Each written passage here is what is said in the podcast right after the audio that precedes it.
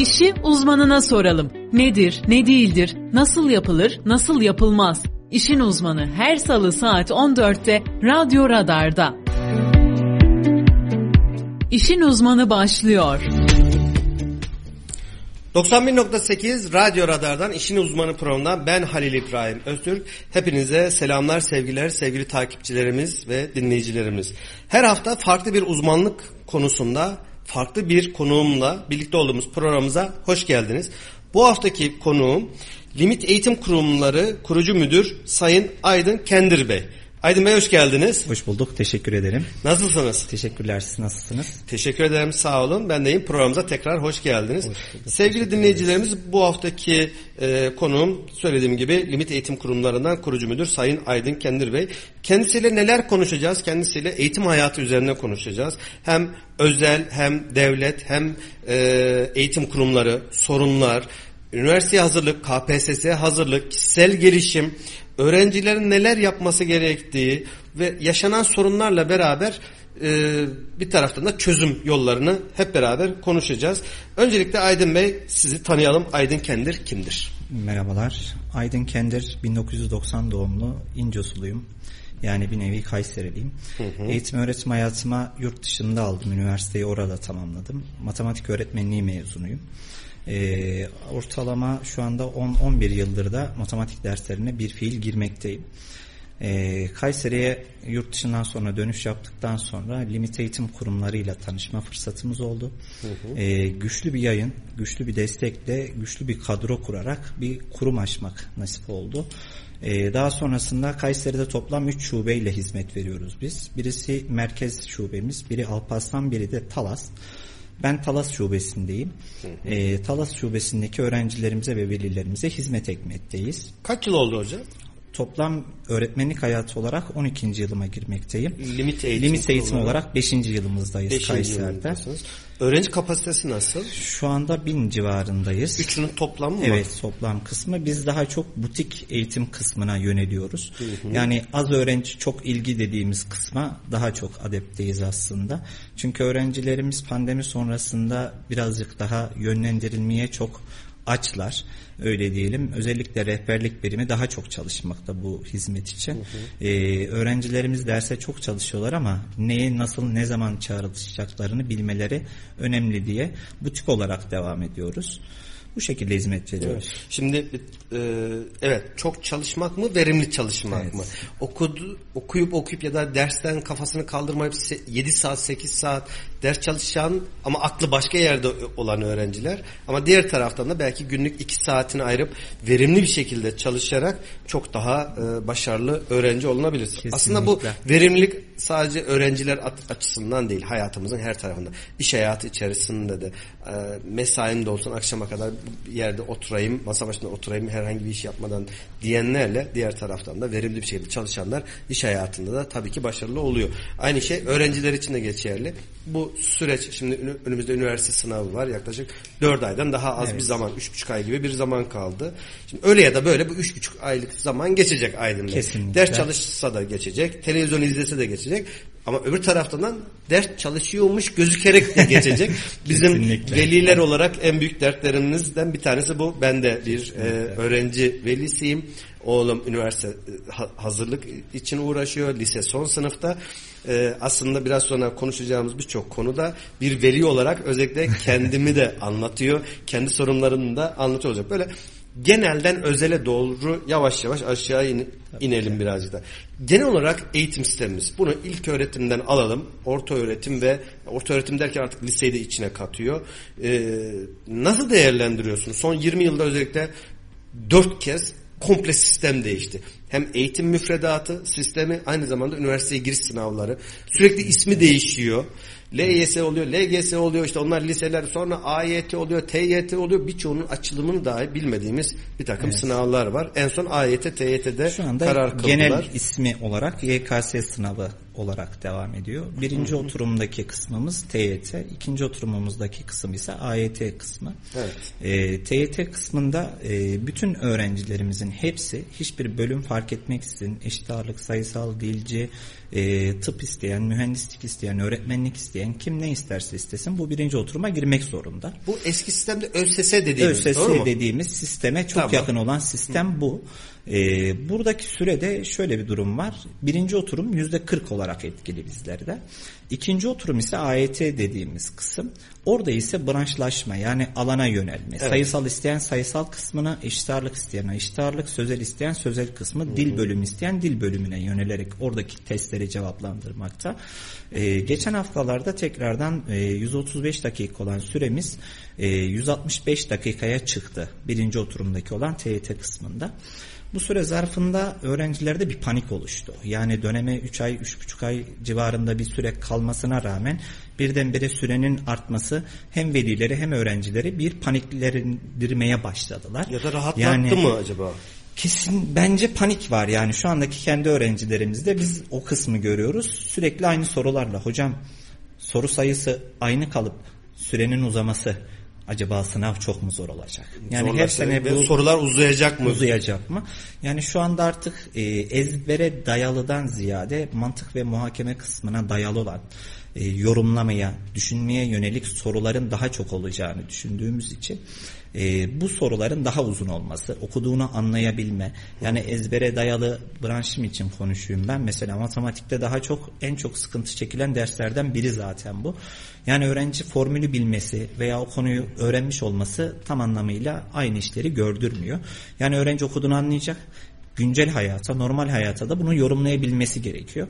Bunu da şimdiye kadar biz özellikle pandemi sürecinde evde kalıp sürekli öğrencilerimiz bilgisayar, telefonla, tabletle zamanı geçirdikleri için dışarıdaki hayatlardan uzak kaldılar.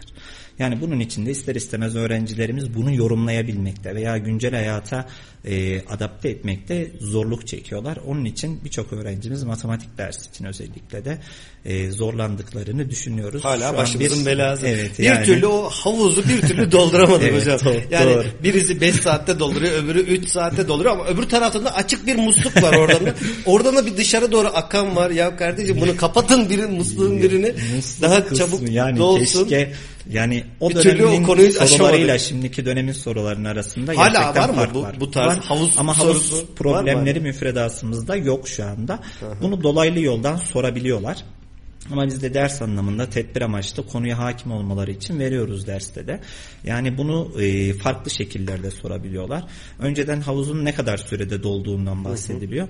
Takdir ederseniz yani bir yerin dolabilmesi için üç boyuta ihtiyacı var. Yani hacmini hesaplamamız lazım. Ama matematiksel olarak bizler e, havuz problemlerinde hacim hesaplayarak yapmıyoruz bunu. E, doğal olarak buna dayalı olarak müfredattan bu kısım kaldırıldı. Ancak şu anda belirli bir kabı dolduran e, tuzlu su akıtan bir musluktan bahsediliyor. Bu da doğal olarak karışım problemlerine dayalı olmuş oluyor. Daha da mı karmaşıklaşmış? Evet daha da karmaşıklaşmış Eyvah, hale öğre- dönüşebilir öğrencilere, diye öğrencilere düşünelim. hepsine başarılı dilerim. Ee, biraz önceki sorum. Genel olarak eğitim sistemimiz sizce başarılı mı? Şimdi şöyle e, başarılı olduğumuz yerler var. Ancak başarısız olduğumuz da var. Yani ben kişilik ve karakter olarak sürekli negatiflere ve e, eksi yönlere bakmayı seven biriyim. E, eksikleri görerek bu bizi daha çok geliştireceğini düşünüyorum. Şimdi öğrencilerimiz e, birçok herkes yeni gelen nesil özellikle Z kuşağı dediğimiz kısım e, teknolojiye bağımlılar. Yani telefon, tablet kısmı onun üstüne pandeminin birlikte online ders eğitimi kısmında herkes elini taşın altına koydu ama öğrencilerimizin birçoğu bunu yapmadığını düşünüyorum ben. Yani evde ders dinlerken masasında değil de kanepesinde koltuğunda yatarak ders dinleyerek devam edildi. Doğal olarak burada da bir verimsizlik oluştu. Onu da biz sınav grubundaki öğrencilerimizde biz bunu çok rahat bir şekilde görüyoruz. Yani bunun hemen bir e, sütten hemen batırıp çıkartamazsınız. Bunun için bir zamana ihtiyacımız var. Yani ülke olarak, eğitim olarak zamana ihtiyacımız var. E, ilk önce öğrenciler yani hani her zaman şunu diyorlar. Ya hocam işte dediğiniz gibi havuz problemleri ben bunu hayatta nerede kullanacağım?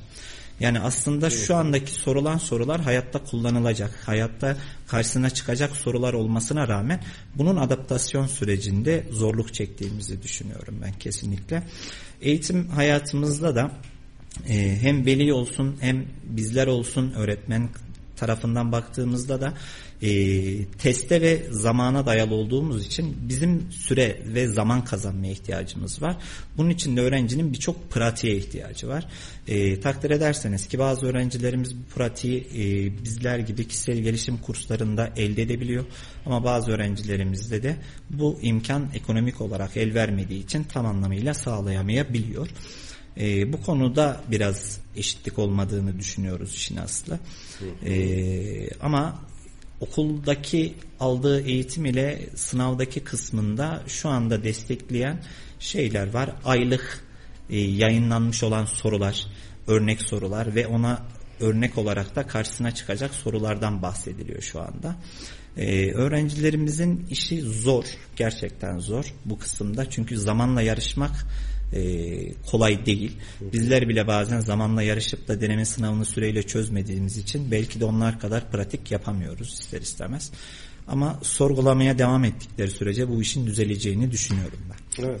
Oldukça zor. Öğrenciler Yani açısından da zor. Yaklaşık işte pandemi süreci Mart 2020'den bu tarafa hala da etkileri kısmen de devam ediyor ama eğitim bir taraftan yüzde eğitim devam ediyor ki her zaman da ben e, yüzde eğitimin devam etmesi yönünde düşüncelerim vardı. Çocuklar bir, bir buçuk sene kadar eğitimden yüzde eğitimden uzak kaldılar.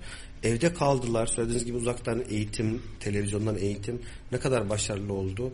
Tabii hiç olmamasından daha iyi. O ayrı mesele ama e, öyle ya da böyle hem çocukları okuldan soğuttu, arkadaş grubundan soğuttu, o sınavlardan soğuttu, öğretmen öğrenci ilişkisinden soğuttu. Tekrar toparlanması bir Sosyalleşemediler süreç. diyorum ben bu kısma yani Evet. gerçekten. Özellikle daha e, küçük yaş gruplarındaki öğrencilerimiz mesela bu sene LGS'ye girecek gruptaki öğrencilerimizde yani 7. sınıf hiç yok. Yani sınıfın geçtiğinin farkında olmadığı için hala akılları 7'de yani bu sene ciddi bir sınava gireceklerinin farkına varmaları en az 2-3 ayını almakla geçti mesela. Ve önümüzde o kadar zaman yani kalmadı kadar artık. zamanımız kalmadı gerçekten. Mecburen. Şimdi diğer taraftan da üç önemli yani bir üniversite sınavına hazırlık ya da o süreç olarak baktığımız zaman üç ayaklı bir sac ayağı var. Bir, devlet okulları. iki özel okullar, kolejler. Üç, sizin gibi eğitim kurumları.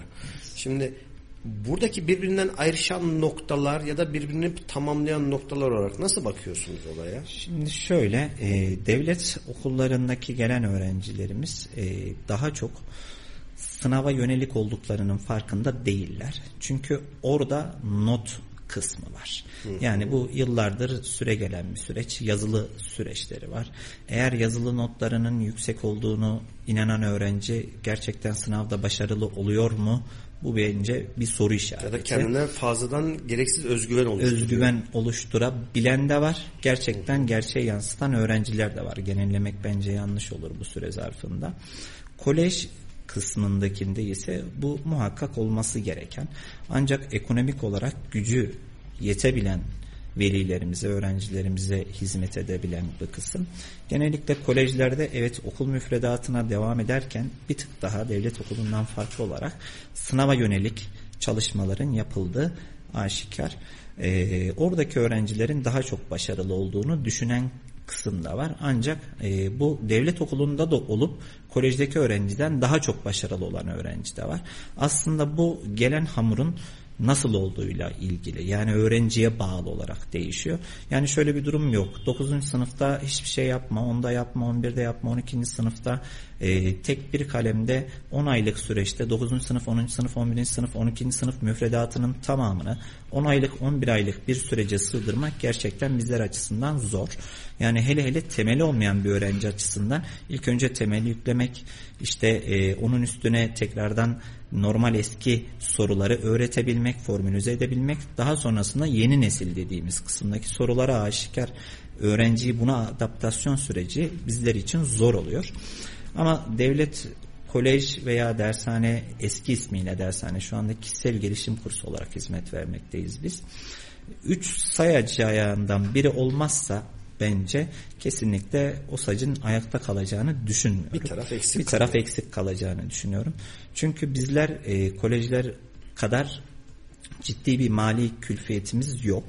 E, ama kolej kısmında kesinlikle böyle bir kısım var farklılık olarak. Ama devlette de dediğim gibi yani bunun öğrenciye bağlı olduğunu ben düşünüyorum daha çok. Yani öğrenci ne istediğini bilmeli.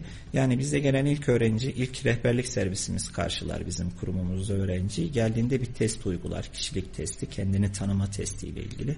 Yani hedefin ne sorusunun cevabı ilk önce ya hocam bir puanı yüksek alalım da sonrasına bakalım durumuna dönüşebiliyoruz. Peki orada mesela hala yani son sınıf artık üniversite sınavına hazırlık sürecinde önümüzde 3 buçuk ay gibi bir zaman kalmış. Evet. Hala Türkçe matematik mi yani TM mi sosyalden mi gireyim fenden mi gireyim hangi mesleği yapacağım kararsızlığı içerisinde olan öğrenciler var oldukça fazla. Gerçekten. Kendi çocuğum dahil olmak üzere buna hala bir kararsızlık var. Bu kararsızlığı nasıl aşmamız gerekiyor? Yani bu hem size düşen görev hem velilere düşen, düşen görev, görev hem de hem bir taraftan da öğrencinin isteği, yani, hedefleri, hangi mesleği yapacağıyla işte, alakalı bir şey. Burada ayak, karar nasıl vermemiz gerekiyor? Bu da farklı bir üçlü saç ayağı hmm. olduğunu düşünüyorum ben. Yani ilk iş insan da biter. Yani kesinlikle istemeyen bir kişiye hiçbir şekilde verimli olamaz. Ne biz, ne okul, ne kolej, ne orası, ne burası. Kesinlikle öğrencinin ilk önce ne istediğini veyahut 15 yıl sonra kendini nerede gördüğünü düşünmesi lazım.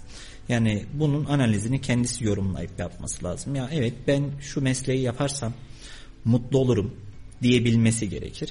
Bunu diyemeyen öğrencilerimizin birçoğu özgüvenle ilgili sorunu var. Veyahut özellikle dediğiniz gibi Türkçe matematik kısmında temel derslerde başarılı olmadığı için e, farklı alanlarda e, ilgisi olup da ailenin onu yönlendirmemesinden dolayı kısımlar var. Şu anda ikinci dönemde mesela işte eşit ağırlık öğrencilerimiz mesela diyor ki ya hocam ben matematikten yapamayacağım. Yani acaba sözele mi geçsem? Ben de aynı şekilde şu soruyu soruyorum. Sözel bölümünden tercih olarak ne yazacaksın? Evet. Bunu hiç düşündün mü?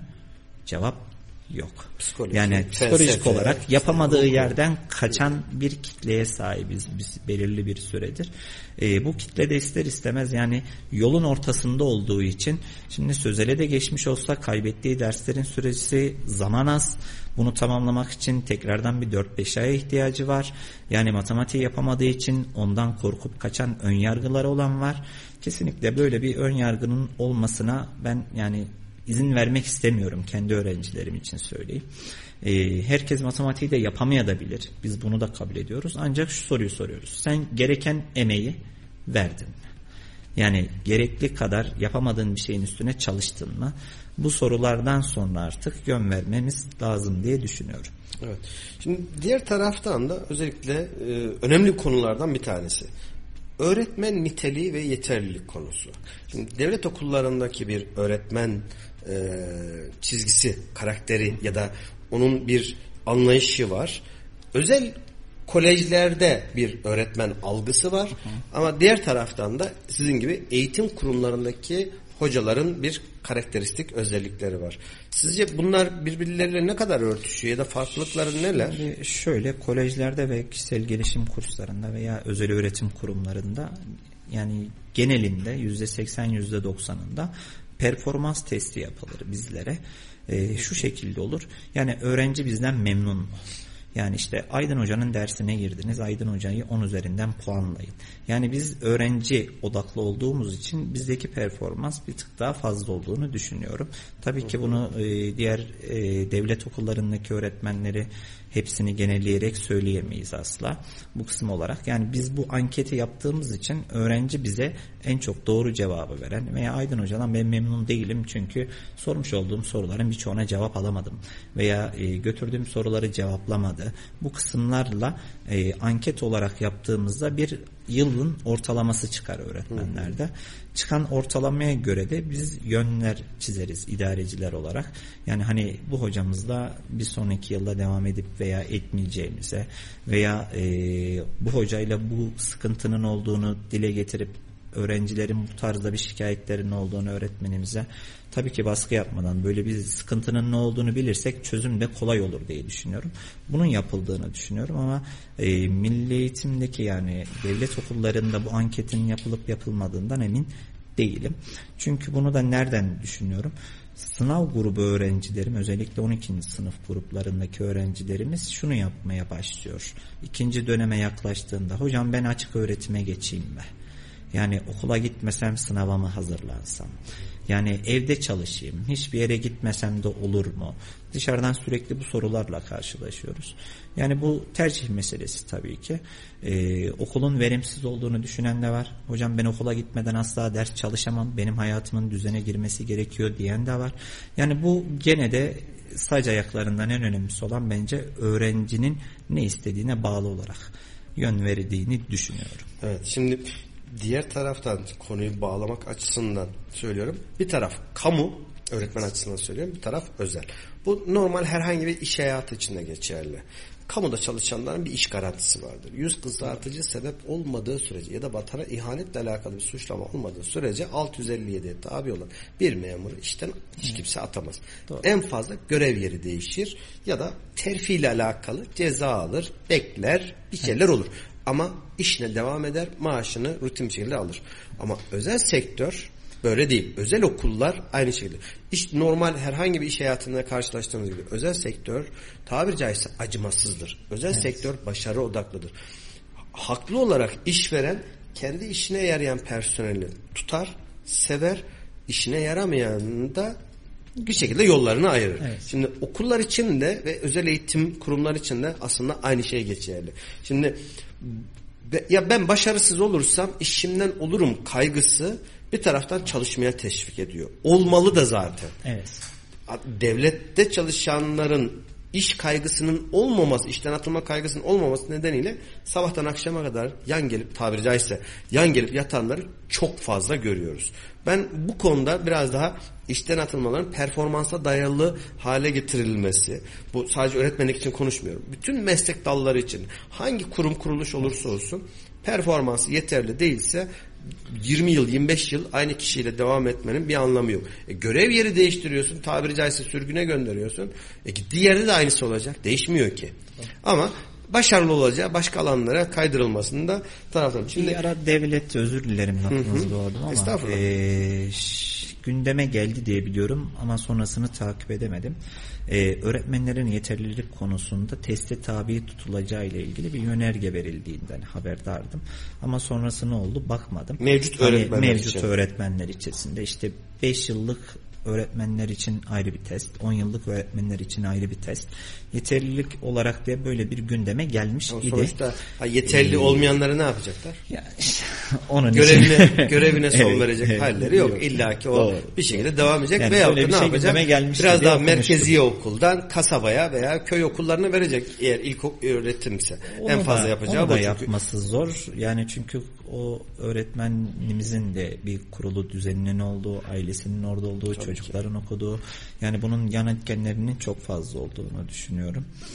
Ama bizde yani özel kurumlarda, kolejler veya kişisel gelişim kurslarında, özel öğretim kurumlarında bu iş birazcık daha performansa dayalı olduğunu düşünüyoruz. Şimdi enteresan bir bilgi daha. Şimdi genelde üniversite sınavları açıklandığında şunu görüyoruz. Türkiye birincileri nedense hep böyle kırsal kesimde dağda bir taraftan çobanlık yapan özel okul ya da özel eğitim kurumu hiç görmemiş, devlet okuluna bile doğru düzgün okula gitmemiş çocuklardan çıkıyor. Evet. Şimdi geneli temsil etmiyor tabii ki ama bu niye böyle oluyor?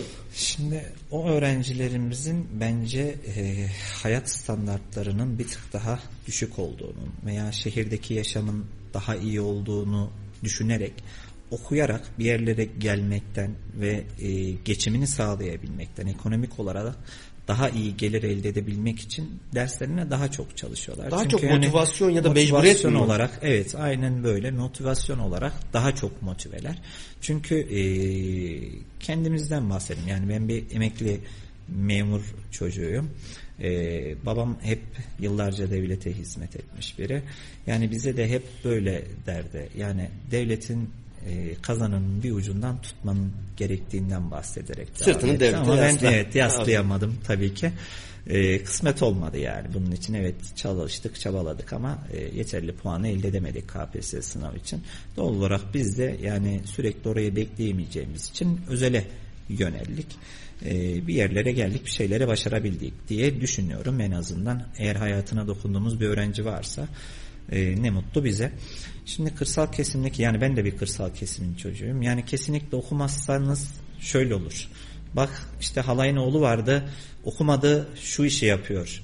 Yani burada şunu yapıyor diye örnek teşkil edecek çok insan var Bir çevresinde. de şu da var şimdi kendi de o kırsalda bizzat yaşadığı için okumazsa ya da o üniversiteyi kazanamazsa zaten ne olacağını biliyor. Zorluğun Mevcutta o bahsediyor. yaptığı o zor bir hayat kolay demiyoruz. O kırsalda Kesinlikle. yaşamak, çiftçilik ya da besicilikle uğraşmak hakikaten çok emek isteyen bir Evet. şey. Ve çok da güzel aslında diğer taraftan üretim yapabilmek. Ama o çocuk için başka bir alternatif yok. Ya o yaptığı o çobanlığa ya da çiftçiliğe devam edecek ömrünün sonuna kadar ya da e, bir şekilde sınava daha motive halinde işte o biraz önceki verimlilik 8 saat çalışan mı 2 saat çalışan mı hangisi dediğimizde alternatifinin olmadığını bilerek daha çok motivasyon biraz da mecburiyetle genelde birinciler o çıkıyor. Evet geneli temsil etmiyor ama genele baktığımız zaman yıllık ortalama üniversite sınavına giren yaklaşık 2,5 milyon Evet. civarında bir e, öğrenci var. Burada hem bir taraftan lise son sınıflar hem ikinci, üçüncü, dördüncü girişlerini Girişler, yapanlar var. Benim zamanımda mesela ben 93-94'te üniversite sınavına hazırlandığım dönemde o zamanlar 1 milyon 600, 1 milyon 700 civarıydı. Üniversite sınavına giren öğrenci sayısı. 1 milyon arttı. Tabii şimdi 1 milyon arttı. O zamanlar 50-60 milyondu e, örnek veriyorum Türkiye'nin nüfusu. Şu an 84 milyon. Doğal olarak bu sayı artıyor. Ama diğer taraftan da üniversite sayısı da artıyor. O zamanlar örnek veriyorum 40 tane üniversite varsa şu an herhalde 150-200 civarı var mı bilmiyorum Fazla, sayıyı ama yukarı. oldukça fazla. Yani o zamanlar özel üniversite yok denecek kadar azdı. Belki bir iki taneydi ki rakamlar oldukça uçuk rakamlar. Sadece maddi durumu çok çok çok. Yani iyi olması yetmiyor. Çok çok iyi olması lazım özel okula gidebilmesi için. Şimdi o imkanlar da arttı. Özel okullar arasında üniversiteler için söylüyorum özel üniversiteler arasındaki e, sayı artınca rekabet de arttı. Eğitim kalitesi bir taraftan değişti derken e, eskiden örnek veriyorum yani 4 yıllık eğitim veren bir 70-80 bine girmesi gerekiyordu 4 yıllık eğitim için. Ama şimdi 200-250 bin lik dilime girse de 4 yıllık bir üniversite okuyabiliyor. Çünkü kontenjan arttı, bölümler arttı, sınıflar arttı, okullar arttı derken aslında yine benzer bir durumla karşı karşıyayız. sayısı da Şimdi oldu. müfredatla alakalı bir soru sormak istiyorum. Devlet okullarında okutulan eğitim ya da kitaplar özel okullarda, kolejlerde öğretilen çünkü onların kitapları ayrı oluyor genelde. Ee, oradaki kitaplardaki müfredat ve özel eğitim kurumlarında okutulan müfredat birbiriyle aynı mı farklı mı? Şimdi şöyle biz kişisel gelişim kursu olarak üniversite hazırlık grubuna limit eğitim kurumlarının yani limit yayınlarının kitaplarını vermekteyiz. Yani kursumuza kaydolan her öğrenci bu kitapları bizden ücretsiz bir şekilde temin etmiş oluyorlar. Ee, tabii ki biz bu yayın kısmını devlet okulunda okutulmuyor. Ancak kolejlerde de şu şekilde diyebiliyorum. Ee, devletin vermiş olduğu ücretsiz kitapların yanında ek olarak da eğer kendi yayınları varsa sınava hazırlık gruplarında bu şekilde desteklediklerini düşünüyorum. Aradaki fark burada oluşuyor işte.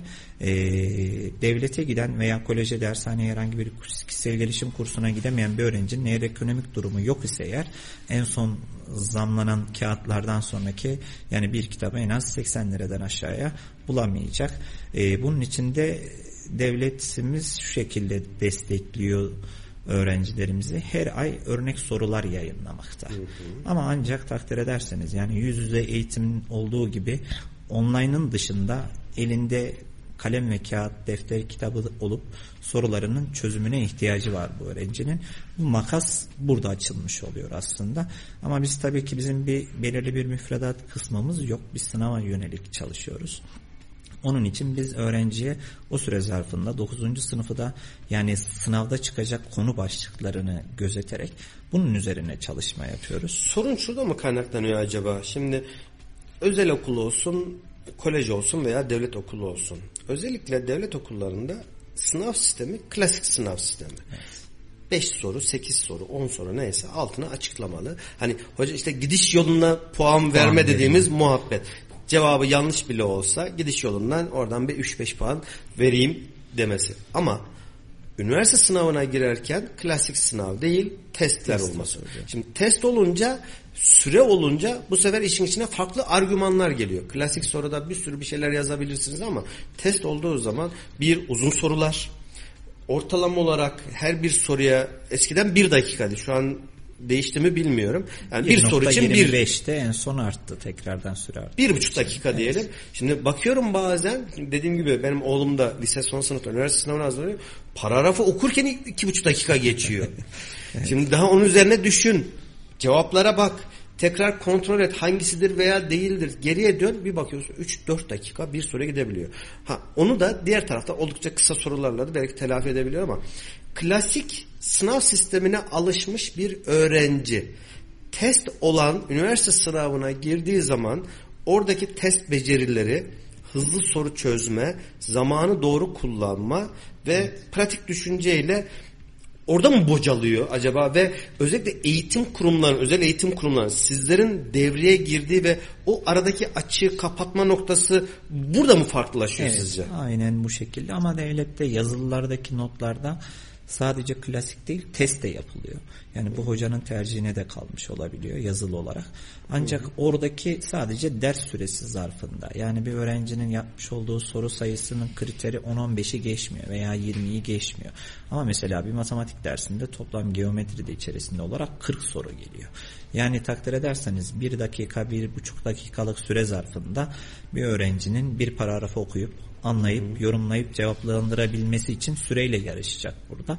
Bunun için işte ek kaynağı, ek kuruma, koleje, kişisel gelişim kursuna bu sefer yönelmeler başlayacak doğal olarak. Çünkü bizim tek hedefimiz olan kısım burada e, öğrenciyi o sınava o süre zarfında hazırlayabilmek, bütün soruları görebilmesi, doğru okuyabilmesi, doğru anlayıp doğru cevabı bulabilmesine dayalı.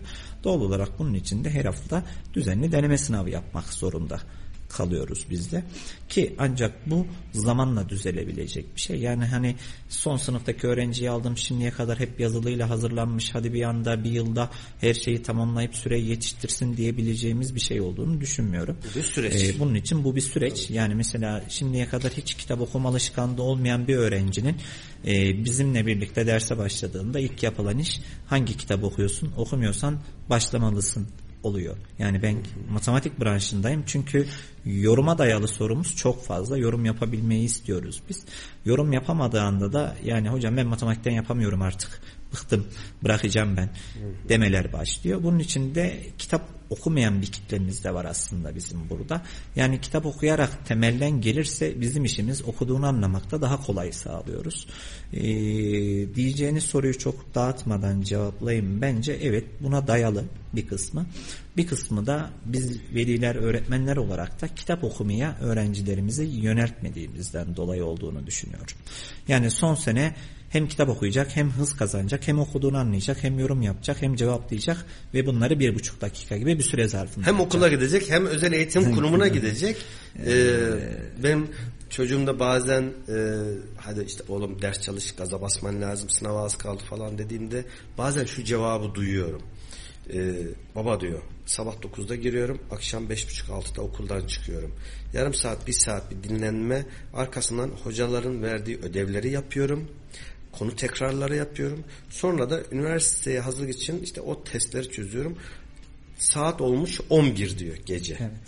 Ben ne zaman dinleneceğim? Evet. Ne zaman kendime zaman ayıracağım ya da arkadaşlarımla sosyalleşme adına ne yapacağım ve ne zaman uyuyacağım baba diyor. Doğru. Şöyle düşünüyorum yerden göğe kadar haklı.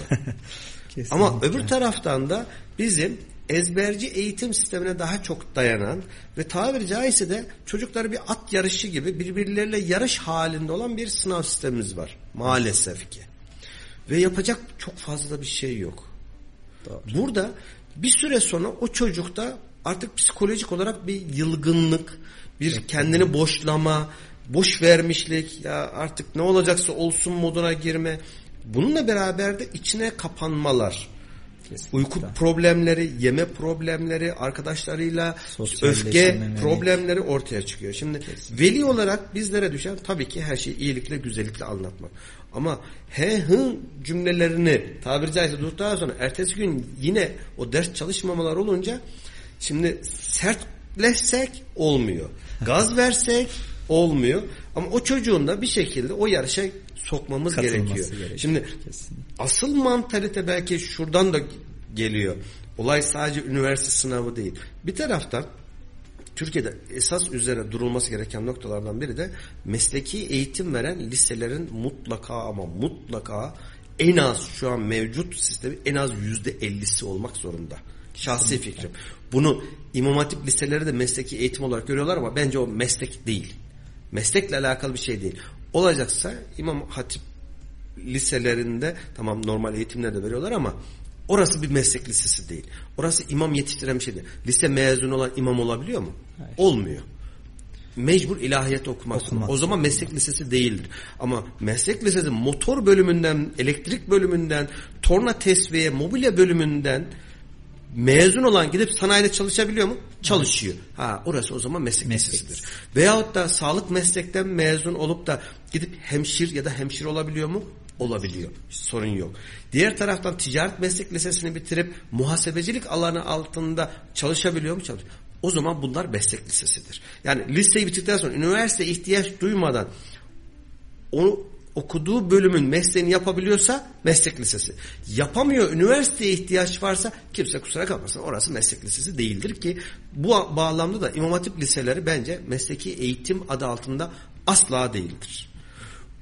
Bizim asıl sorumuz da o zaman üniversite sınavına giren iki buçuk milyon öğrenciyi bir buçuk milyona, bir milyona hatta düşürebilmenin yolu da meslek liselerinin sayısının, kapasitesinin, eğitim kalitesinin artırılması gerekiyor. Şimdi 15 yaşında lise ortalama 14-15 yaşında liseye başlama. Başladığıyla beraber mesleki eğitim, motor, elektrik, elektronik, torna, tesviye, döküm, makine ressamlığı adına her ne dersek bir sürü meslek ve organizedeki ya da fabrikalar yana yana teknik personel arıyorlar. Personel bulamamaktan şikayetçiler. 15 yaşında başladı birinci yıl eğitimi, temel eğitim aldıktan sonra staj, mecburi staj olması gerekiyor. Haftanın üç günü okul, iki gün, üç günü iş, iki günü okul. Arkasından eğer yapabiliyorsa aynı mesleğin üniversitesi on numara beş yıldız olur. Olmuyorsa bile mezun olduğu anda işi hazır. Doğru. Devam eder. Bu, bu çocuğun üniversite sınavına artık ihtiyacı yok. Üniversiteyi okudu. Normal düz liseye gitti diyelim. Anadolu Lisesi, Fen Lisesi, ne lisesi olduğu önemli değil. Normal fen liselerine veya bir şekilde düz liseye gitti. Mecbur üniversite okumak zorunda. Üniversiteyi okudu, bitirdi, askere gitti geldi erkek öğrencinin. Yaş geldi 25. O yaştan sonra eğer ya KPSS ya da özel sektör. Başka, Başka ihtimal var mı? Yok. KPSS tarafında da siz KPSS eğitimleri de veriyorsunuz. Aynı sınava bir yıl, iki yıl, üç yıl, beş yıl, be, yedi yıl bekleyip hala kazanma umuduyla giden genç arkadaşlarımız var ki en büyük yanılgı bence orada siz en doğrusunu yapmışsınız. Şimdi KPSS'den 90, 95, 98 almak da yetmiyor.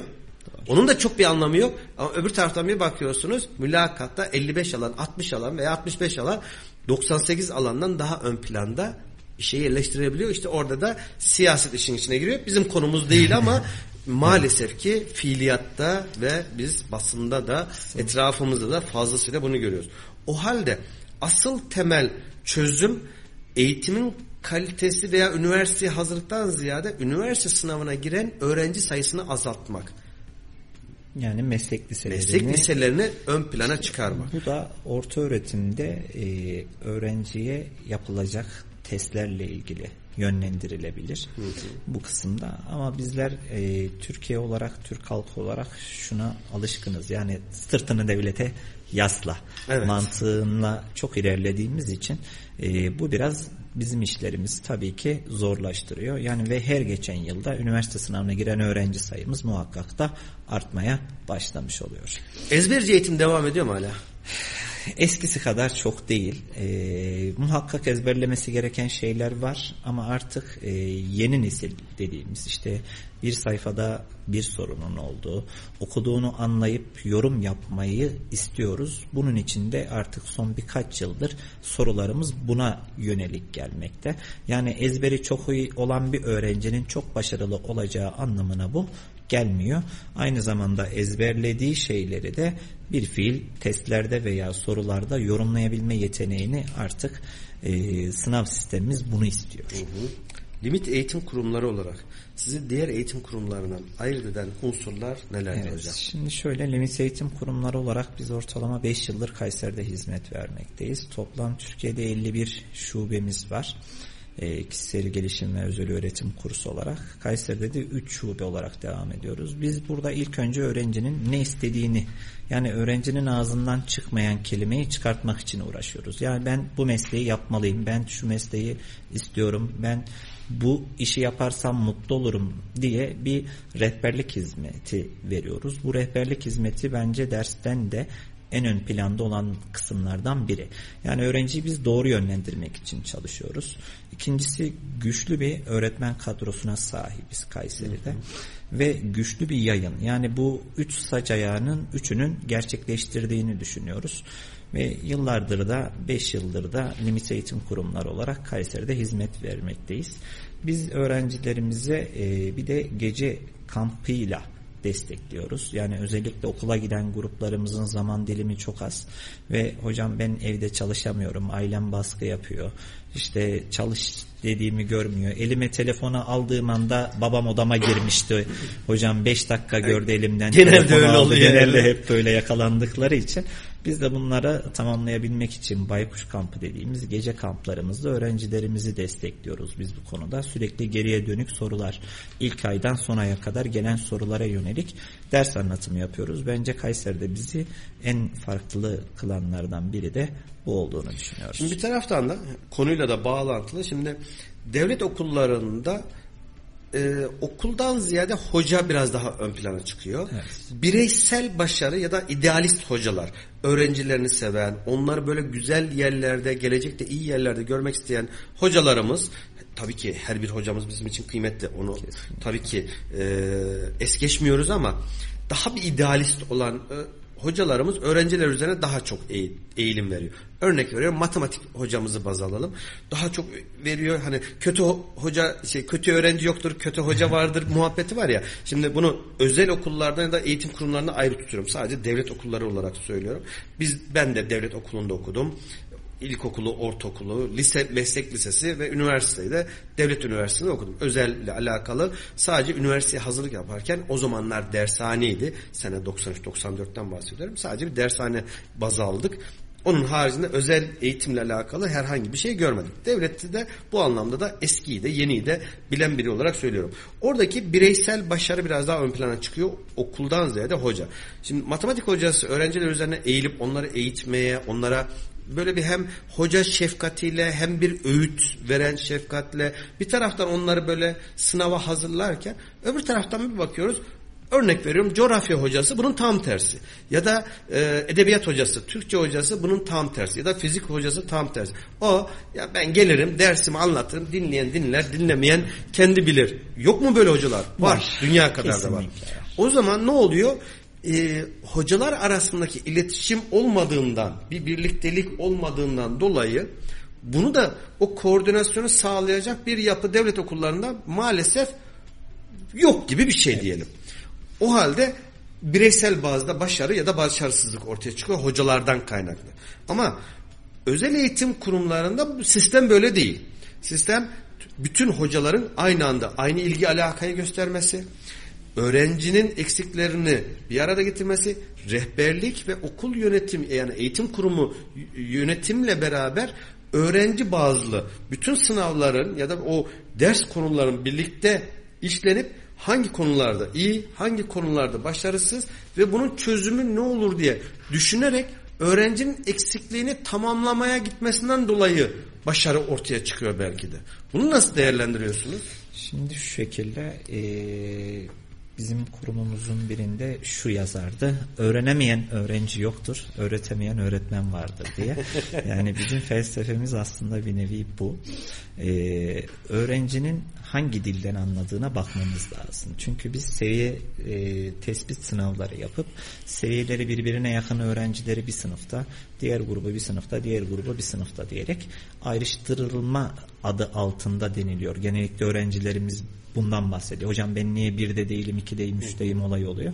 E, çünkü hızla alakalı bir süre bu. E, matematiği çok iyi yapan bir öğrenciyle matematiği çok iyi yapamayan bir öğrencinin aynı sınıfta bulunması iyi öğrenciyi geriye çektiği gibi e, matematiği kötü olan öğrencinin diyelim e, soru sormakta çekineceği şeyler ortama gelmiş oluyor. Kesinlikle. Yani ikisinin bir arada olması ister istemez bu sıkıntı doğuruyor. Ama e, milli eğitimde ise bu işlemlerin kurayla yapıldığından bahsediyoruz biz. Yani iyi öğrenci ile matematiği olan matematiği olmayan öğrencinin bir arada olduğu durumlar var. E, bizde öğretmenlerimiz de aynı şekilde yani dediğiniz gibi bu iş gerçekten yani sac ayaklarından biri eksik olduğu anda bu hiç fark etmez devlet veya özel kurumda kesinlikle insanın olduğu her yerde her şeyle karşılaşabilirsiniz. Bir elin beş parmağının bir olmadığı gibi bütün hocaların da birbiriyle aynı olmadığını göreceksiniz. E, kimi bunun için emek sarf edebilir, idealist bir öğretmendir. Bunun için çabalar. Çünkü biz özel de olsak evet bir maddi külfiyetimiz var. Ancak bu maddiyatın dışında da 5 yıl sonra bir üniversiteye gittiğinizde veya sokakta karşılaştığınızda bir doktor olan öğrencinizle karşılaşmış olmak, bir öğretmen olan meslektaşınızla öğretmen olup karşılaşmak bize verdiği en büyük mutluluk bence ne kadar gurur verici değil evet, mi? Evet kesinlikle. Yani hastaneye gidiyorsun muayene olmak için e, hazırlanırken senin yanından geçmiş bir öğrenciyle karşılaşmak. O, o şey nasıl o psikolojik o olarak o, bir şey duyduğunuz kesinlikle. gurur, mutluluk onu nasıl tarif edersiniz? Yani sanki e, annesi babası benmişim gibi hissediyorum işin açığını söyleyeyim. Çünkü Tarif en sancılı yani gerçekten tarif edemeyeceğim o kısmı. Şöyle e, sınava hazırlık döneminde gerçekten çok stres altında oluyorlar. Yani öğrencilerimiz işte aile baskısı, akraba baskısı bak abin okudu hele hele önünde eğer iyi bir derece yapmış veya iyi bir e, meslek sahibi edinmiş bir büyüğü varsa eğer yakınlarında akrabası yani sürekli onu örnek, Örnek göstererek gösteriyor. çocuklar ister istemez sinir stres altında hem sınav hem biz hem okul hem orası hem yazılı hem deneme sınav sonuçlarının veliye ulaşması e, akşam evde hocam yani huzur bırakmayacaksınız bu sınav sonucunu atmayın eve diyen öğrencilerimiz de var. Bir anlamda karne. E, yani karne aynı bir nevi aynı kısma denk gelmek zorunda. Biraz e, işleri zor. Biz de bu konuda elimizden geldikçe dilimiz döndükçe bu zorluklarda onlara yoldaşlık ettiğimizi düşünüyoruz. Şimdi hocam bir dinleyicimiz Fatih Yılmaz Bey e, bir soru sormuş. Hocama sorar mısınız diyor.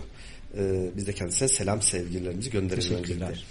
Eğitim paralı oldu mu? Parası çok olan daha mı iyi eğitim alacak? Sistem şu an bunu mu getirdi diye bir soru. Şimdi- Direkt olduğu gibi yazdığı gibi yazdığı gibi ben de sordum hocam. Evet şimdi şöyle yani bu isteğe bağlı bir şey. Yani kişisel gelişim kursu veya kolej olması kısmıyla aslında verilen eğitim kesinlikle aynı. Ancak e, biz Türk milletinde şey var e, bir nasıl diyeyim her şey dahil olan bir otele gittiğimizde tatilde e, sonuçta para verdik. Her şeyden yemeliyiz açık büfe kısmı mantığı var. Yani öğrencide ve velide ya ben buraya evet para ödüyorum ve ben buraya bu şeyler öğrenmek için geliyorum dediği için bence en büyük kısım bu. Dediğinde haklılık payı var mı? Maalesef ki var. Katılıyorum ben Fatih Bey'e. Ancak bir de gelen tarafın yani öğrencinin ve velinin talebiyle de ilgili bir şey. Talep arz mevzusu. Yani öğrenci bana gelip e, hocam bu soruyu çözmeniz lazım. Yani benim buna ihtiyacım var diyebiliyor. E, ve biz de onu muhakkak çözmek zorunda kalıyoruz. Ama diğer kısımda ise öğrencinin sorusunu çözmek zorunluluğu yok. Ama bizde bu zorunluluk var. Aradaki makas bence buradan dolayı. İşte biraz önce de yaklaşık programımız 45-50 dakika oldu. Yavaş yavaş sonlara doğru yaklaşıyoruz ama sohbet de çok keyifli hocam. İşte devlet okullarındaki o bireysellik, koordinasyon olmayışı. Ben dersimi anlatırım. Dinleyen dinlesin, dinlemeyen kendi bilir.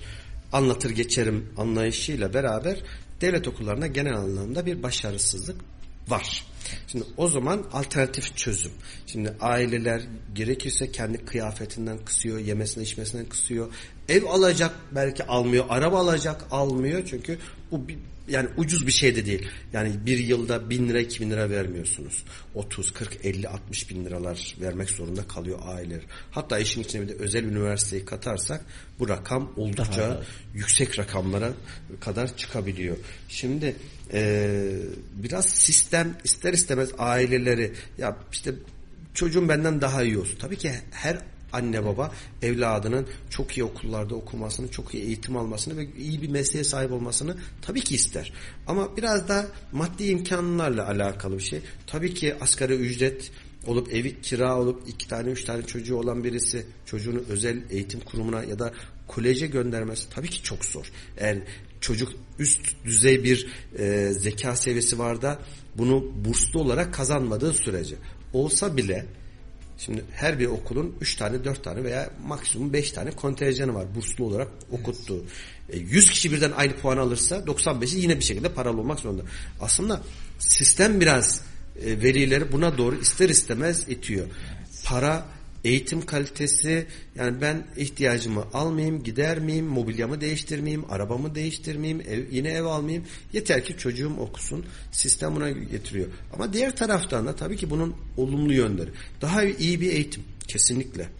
Çocuğa daha iyi eğitimle beraber sınavda daha iyi bir puan ve daha iyi bir üniversite, daha, daha iyi bir meslek. Bölüm. Kesinlikle. Diğer taraftan da istihdamla alakalı çok ciddi yan sanayileri destekleyen bir sektör bu. Eğitim, kurucular, sermaye, binayı kiraya veren kişinin aldığı kira bedelinden tutun, devletin aldığı elektrik, su, vergiler dahil olmak üzere öğretmen istihdamı, müstahdem istihdamı, bunlarla alakalı yayınların, yayın evlerinin, baskı merkezlerinin istihdamları ya da üretimleri aslında Türkiye için çok ciddi bir e, ekonomiye de can veren bir şey. Ama diğer taraftan dönüp dolaşıp geliyoruz. Veriler açısından söylüyorum. Evet can yakıyor mu? Kesinlikle can yakıyor. Yani hepimiz zengin değiliz. Hepimizin fabrikaları yok. Kenarda milyon milyon dolarlarımız yok. Bütün derdimiz evladımızın iyi bir lise eğitimi, iyi bir kolej eğitimi ya da devlet okuluna gidiyorsa özel eğitim kurumuna ya da özel okula bile gidiyorsa onun yetersizliğini görüp daha iyi eğitim alabilmesinin çocuğu böyle tamamen yarışa hazırlayan atlar gibi tabiri caizse ama fiiliyatta öyle çok şimdi e, Gerçekten. çocuğu da ata evet. benzetmek doğru değil ama maalesef fiiliyatta da öyle bir at yarışı gibi çocukları sınava hazırlıyoruz kendi ellerimizle. Ama çünkü sistem bunu gerektiriyor. Dediğiniz gibi yani devletin devlete sırtını dayama ama öbür taraftan da şunu da görebiliyoruz. Evet eğitim, eğitim, eğitim kesinlikle ama eğitimin kalitesi bu ilk öğretimden hatta ana sınıfından tutun üniversite sonuna kadar üniversite mezunu olup iki kelimeyi bir araya getirip de konuşamayan kendini ifade edemeyen dört yıl boyunca mühendislik okumuş x bir mühendislik ama mesleğiyle alakalı eline anahtar almayı Anladım. bilmeyen tutmayı bilmeyen daha ampulü bağlamayı bilmeyen elektrikçiler ya da elektronik mezunları yok mu? Dünya evet. kadar var. Ama diğer taraftan ben yine söylüyorum her zaman da bunu savunuyorum. Meslek lisesine çok fazla önem vermemiz gerekiyor.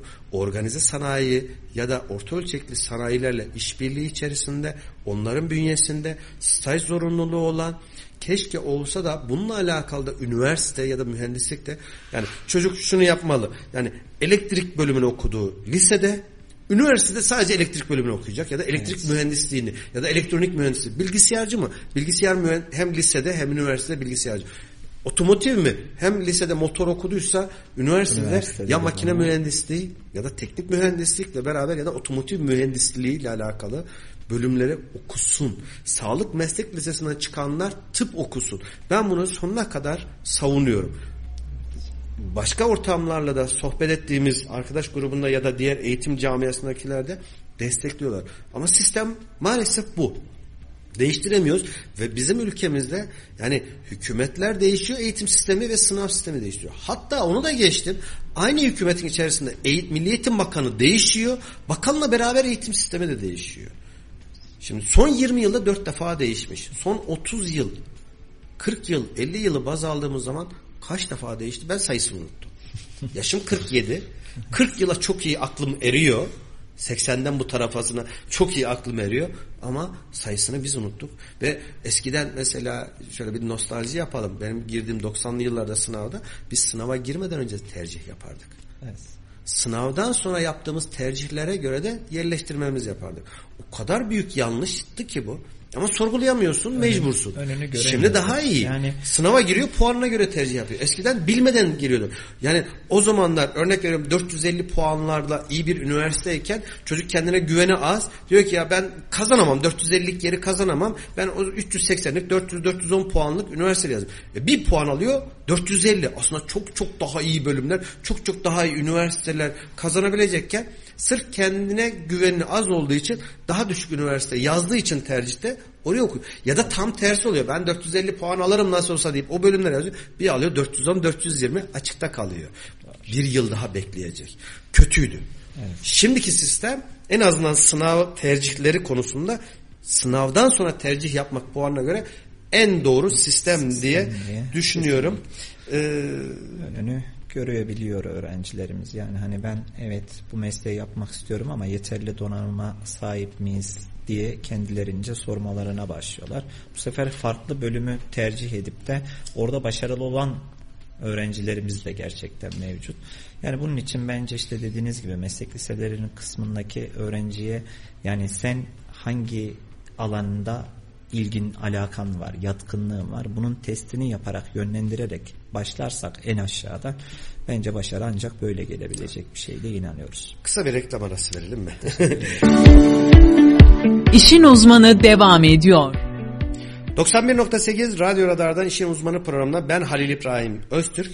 Reklamlardan sonra kaldığımız yerden devam ediyoruz. Bu haftaki konu Limit Eğitim Kurumları'nın kurucu müdürü Sayın Aydın Kendir Bey'de kaldığımız yerden devam ediyoruz. Hocam tabii bir taraftan da işin maliyet boyutları var.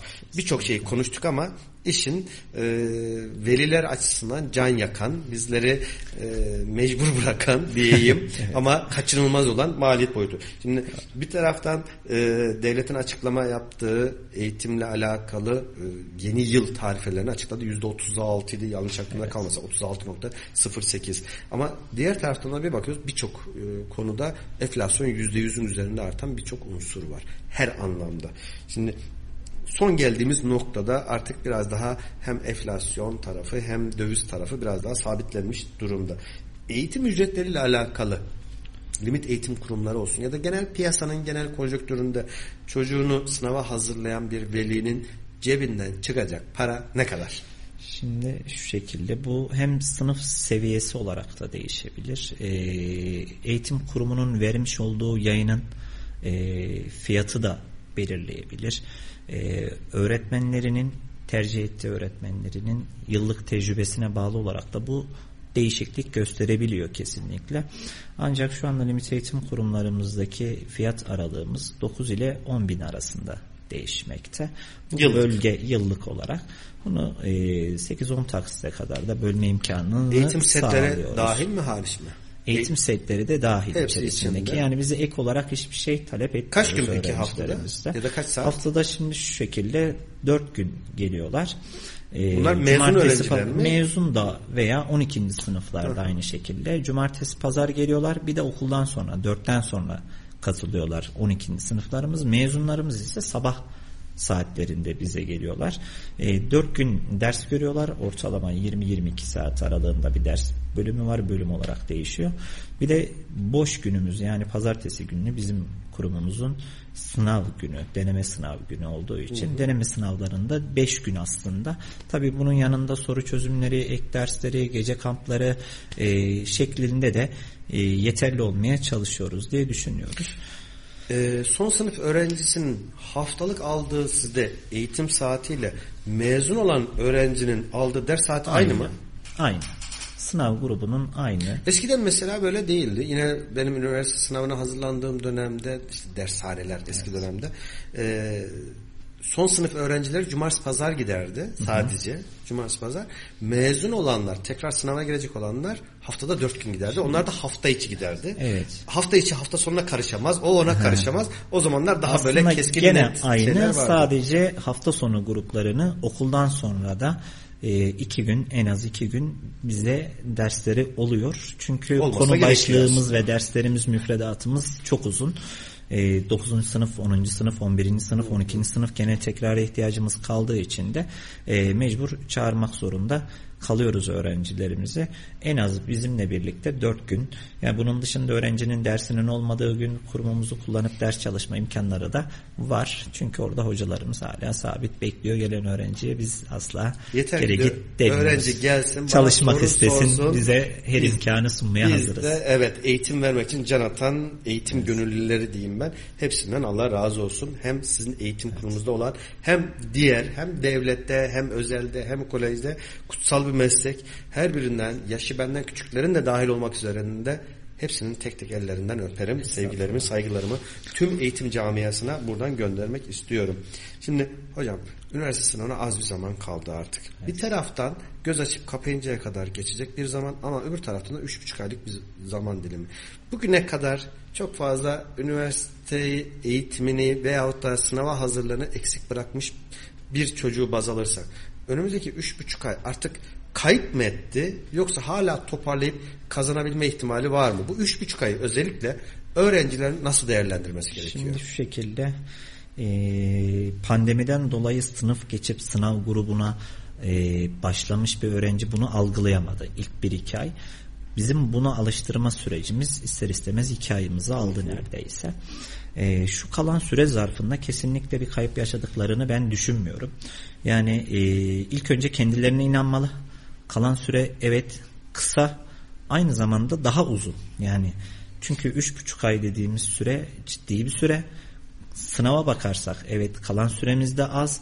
Ancak öğrencilerimizin rehberlik servisiyle birlikte hangi konudan, hangi dersten, hangi alandan eksiklerinin olduğunu, deneme sınav sonuçlarındaki yanlış yaptıkları, daha öncesinden görmüş olduğu konulardaki yapılan yanlışları gidererek devam ederlerse ben bu işleri başarabileceklerine kesinlikle inanıyorum. Geçen sosyal medyada bir e, caps vardı. Çok hoşuma gitti. Bir öğrenci belli üniversite sınavına hazırlanan bir öğrenci. Çalışma masası var hocam. Evet. Karşısında yani defter kitabı falan masasında karşısında duvara bir tane A4 kağıdına yazı yazmış. İnanılmaz hoşuma gitti. Müthiş bir motivasyon örneği. Kendi Elias'a yazı yazmış. Diyor ki eğer diyor bu evde bir dakika daha fazla kalmak istemiyorsan bir soru daha çöz. Kendince inanılmaz bir motivasyon e, geliştirmiş. Tabii Kesinlikle. ki diğer taraftan evde tabii ki çocuklar o ailelerin en değerli varlıklar. O ayrı mesele ama çocuk için de kendi hayatını kurması, kendi yaşamını kurması, kendi ideallerinin üzerinden e, peşinden gitmesi için de tabii ki iyi bir motivasyon örneği Çok diyebiliriz. erken yaşta gelecek kaygısı gidiyoruz yani biz aslında. Onu aşılıyoruz öğrencilerimize diye düşünüyorum. Bu da benim şahsi fikrim. Yani hani e, sistemi eleştirebiliriz, onu eleştirebiliriz her şey ama biraz da kendimizi eleştirmemiz lazım. Başarılı olacaksın. Sen okumalısın. Yani herkes matematiği çok iyi bir şekilde yapamayabilir. Ama yapamayanın da kesinlikle ve kesinlikle bilgisi alanı çok iyi olduğu bir alan vardır. Önemli kesinlikle. olan o cevheri bulup o kısma yönlendirebilmek benim için en önemli olan kısım bu diye Bambaşka yönlerde ayrı dediğiniz gibi yani her öğrenci özeldir ve her öğrencinin mutlaka ilgi alanı, yeteneği, algı kapasitesi mutlaka birbirinden farklıdır ve iyi olduğu noktalar vardır. Ama biz öyle bir sınav sistemi ya da öyle bir eğitim sistemi ki herkesten her şeyi bekler hale geliyoruz. Şöyle düşünelim. Ee, şimdi hayvanlardan örnek veriyorum. Bir tane fil, bir tane yanına kuş olsun, bir tane balık, yanına bir tane işte kanguru, yanına bir tane kuş. Diyoruz ki bir tane kocaman bir ağaç var. Ağacın tepesine çıkacaksınız. Eşit yarışma. Evet. Şimdi biz bu ağacı aslında herkesin eşit diyerek sınav sistemini herkese aynı soruları soruyoruz. Öğrenciler ama farklı farklı. Biri uçarak gidiyor, biri sürdürülerek çıkıyor, biri hatta fil var kafası bozulur, kafayı bir vurur o ağacı devirebilir de. Böyle olan öğrenci yok mu? Tabii ki var. İşin psikolojik tarafından. Son olarak da bu konuya değinmek istiyorum. Özellikle öğrencilerin psikolojisi açısından, sınava hazırlanan ve aynı zamanda e, veliler açısından. Sınava hazırlık tabii sadece matematik, türev, integral ya da işte e, e, dil bilgisi, geometriden ibaret değil. Sınava hazırlık psikolojik bir hazırlık. Hem öğrencilerin kendilerinin bu sürece hazırlanması için kendilerini nasıl motive etmeliler, aileler öğrencilerin yanında, öğrencinin yanında nasıl durması gerekir? Şahsi olarak söylüyorum ben üniversite mezunuyum ama matematik bilgim ilkokul 3 seviyesi. Dördüncü sınıfın matematiğini çözemiyorum. Bizim gördüğümüz zamanki ile şimdiki zaman birbirinden farklı. Şimdi bazen oğlumun okulunda hocalar biz diyor ödev veriyoruz matematikten affedersin. Bunu diyor kontrol edin. Hocam ben bilmiyorum ki kontrol edeyim. Şimdi doğru yapıp yapmadığını da bilmiyorum çocuğu. Doğru. Orada benim hem çocuğuma güvenmem lazım hem okuldaki öğretmenlerine, hocalarına güvenmem lazım. Bir taraftan Aileler çocuklarına nasıl yaklaşmalı, onları nasıl motive etmeliyiz? Hayata küsen öğrenciler var. Çalışmayı bırakanlar var ama öbür taraftan da ben derece yapacağım diyen de illaki öğrenciler var. var. Beş parmağın beşi bile birbirinden aynı değilken iki buçuk milyon her sene üniversite sınavına giren öğrencilerin aynı olmasını beklemek ailelerin aynı olmasını beklemek tabii ki abesle iştigal. Burada velilere düşen görev ne? Öğrencilere düşen görev ne? Çocuk ders çalışırken yayından konuştuğumuz gibi elinden telefonu almalı mıyız? Ya da o telefonu verimli hale kullandıracak şekilde getirttirmeli miyiz? Kesinlikle. Tabiri caizse biz veliler olarak şaşırdık kaldık. ne yapmamız lazım hocam? Şimdi şöyle e, velilerimiz de doğal olarak diyor ki ya hocam ben size gönderdim. E, üzerime, üzerime düşen e, maddi yükümlülüğümü yerine getirdim. Hiçbir zaman kızmadım, bağırmadım, dövmedim, sövmedim, hiçbir şey demedim. Yani e, evladım okusun diye elimden gelen her şeyi gerekirse ceketimi sattım, okuması için her şeyi yaptım diyor. Ancak bu işin sadece maddiyata dayalı veya işte atıyorum gönderdiğiniz bir kolejin e, parasını ödemekle olmuyor. Dediğiniz gibi sınav süreci biraz psikolojik bir süreç. Ee, gerçekten buna bence ilk önce veli kendisi inanmalı çocuğunun başaracağına. Daha sonra çocuk da kendisine inandığı anda bizler artık o üçlü sac ayağını tamamlamış olacağız. Yani biz öğrencimize inanacağız. Öğrencimiz kendisine inanacak. Velimiz de hem bize hem öğrencisine inanması gerekecek. İnanmıyorsa ne yapacağız? Ee, Nasıl değiştireceğiz bunu? bunu inandırmak için işte e, çabalamak lazım. Yani gerçekten bu inanç hemen bir anda ya evet ben inanıyorum diyerek Olmaz. inanmış Filmlerde olamazsın. gördüğümüz gibi olmuyor. Yani bir anda sihirli değneğimiz yok ki bir öğrencinin kafasına vurduğumuzda matematikleri yüklemiş olalım. Yani bu beklenti Olsa içerisinde de olan var. evet maalesef ki. Biraz bence bu konuda kesinlikle karşı tarafı dinlemek lazım. Yani öğrencinin isteğini dinlemek lazım. Ee, ki yani bizlerden çok biz e, bir yıllık bir süreçte öğrencimizle birlikteyiz. Evet sabahtan akşama kadar birlikteyiz ama sizler yıllardır e, evlatlarınızın içerisindesiniz. Ne zaman doğru söylediğini, ne zaman yalan söylediğini, ne zaman gerçekten çalıştığına inandığı kısmına veya çalışmaya gerek yok ya. Evet bugün seninle oturup sohbet edelim demeye de gerçekten bu öğrencilerin ihtiyacı var. Yani inanın bir kurumda en çok çalışanlardan biri işte matematik, Türkçe ana ders branş hocaları oluyor. Ee, onun dışında iki kat çalışan rehberlik servisi oluyor gerçekten. Çünkü evde arası bozulan rehberlik servisinin kapısını çalıyor. Hocam benim telefonumu aldılar. Tam 5 dakika mola verdim elime telefon almıştım diyenler. o sırada denk geldi. Veya bizi arayıp ya hocam biz elinden telefonu alamıyoruz. İşte grupları var orada konuşuyorlar. Siz alsanız da biz sizden telefon alsak diyen veli grubumuz da var.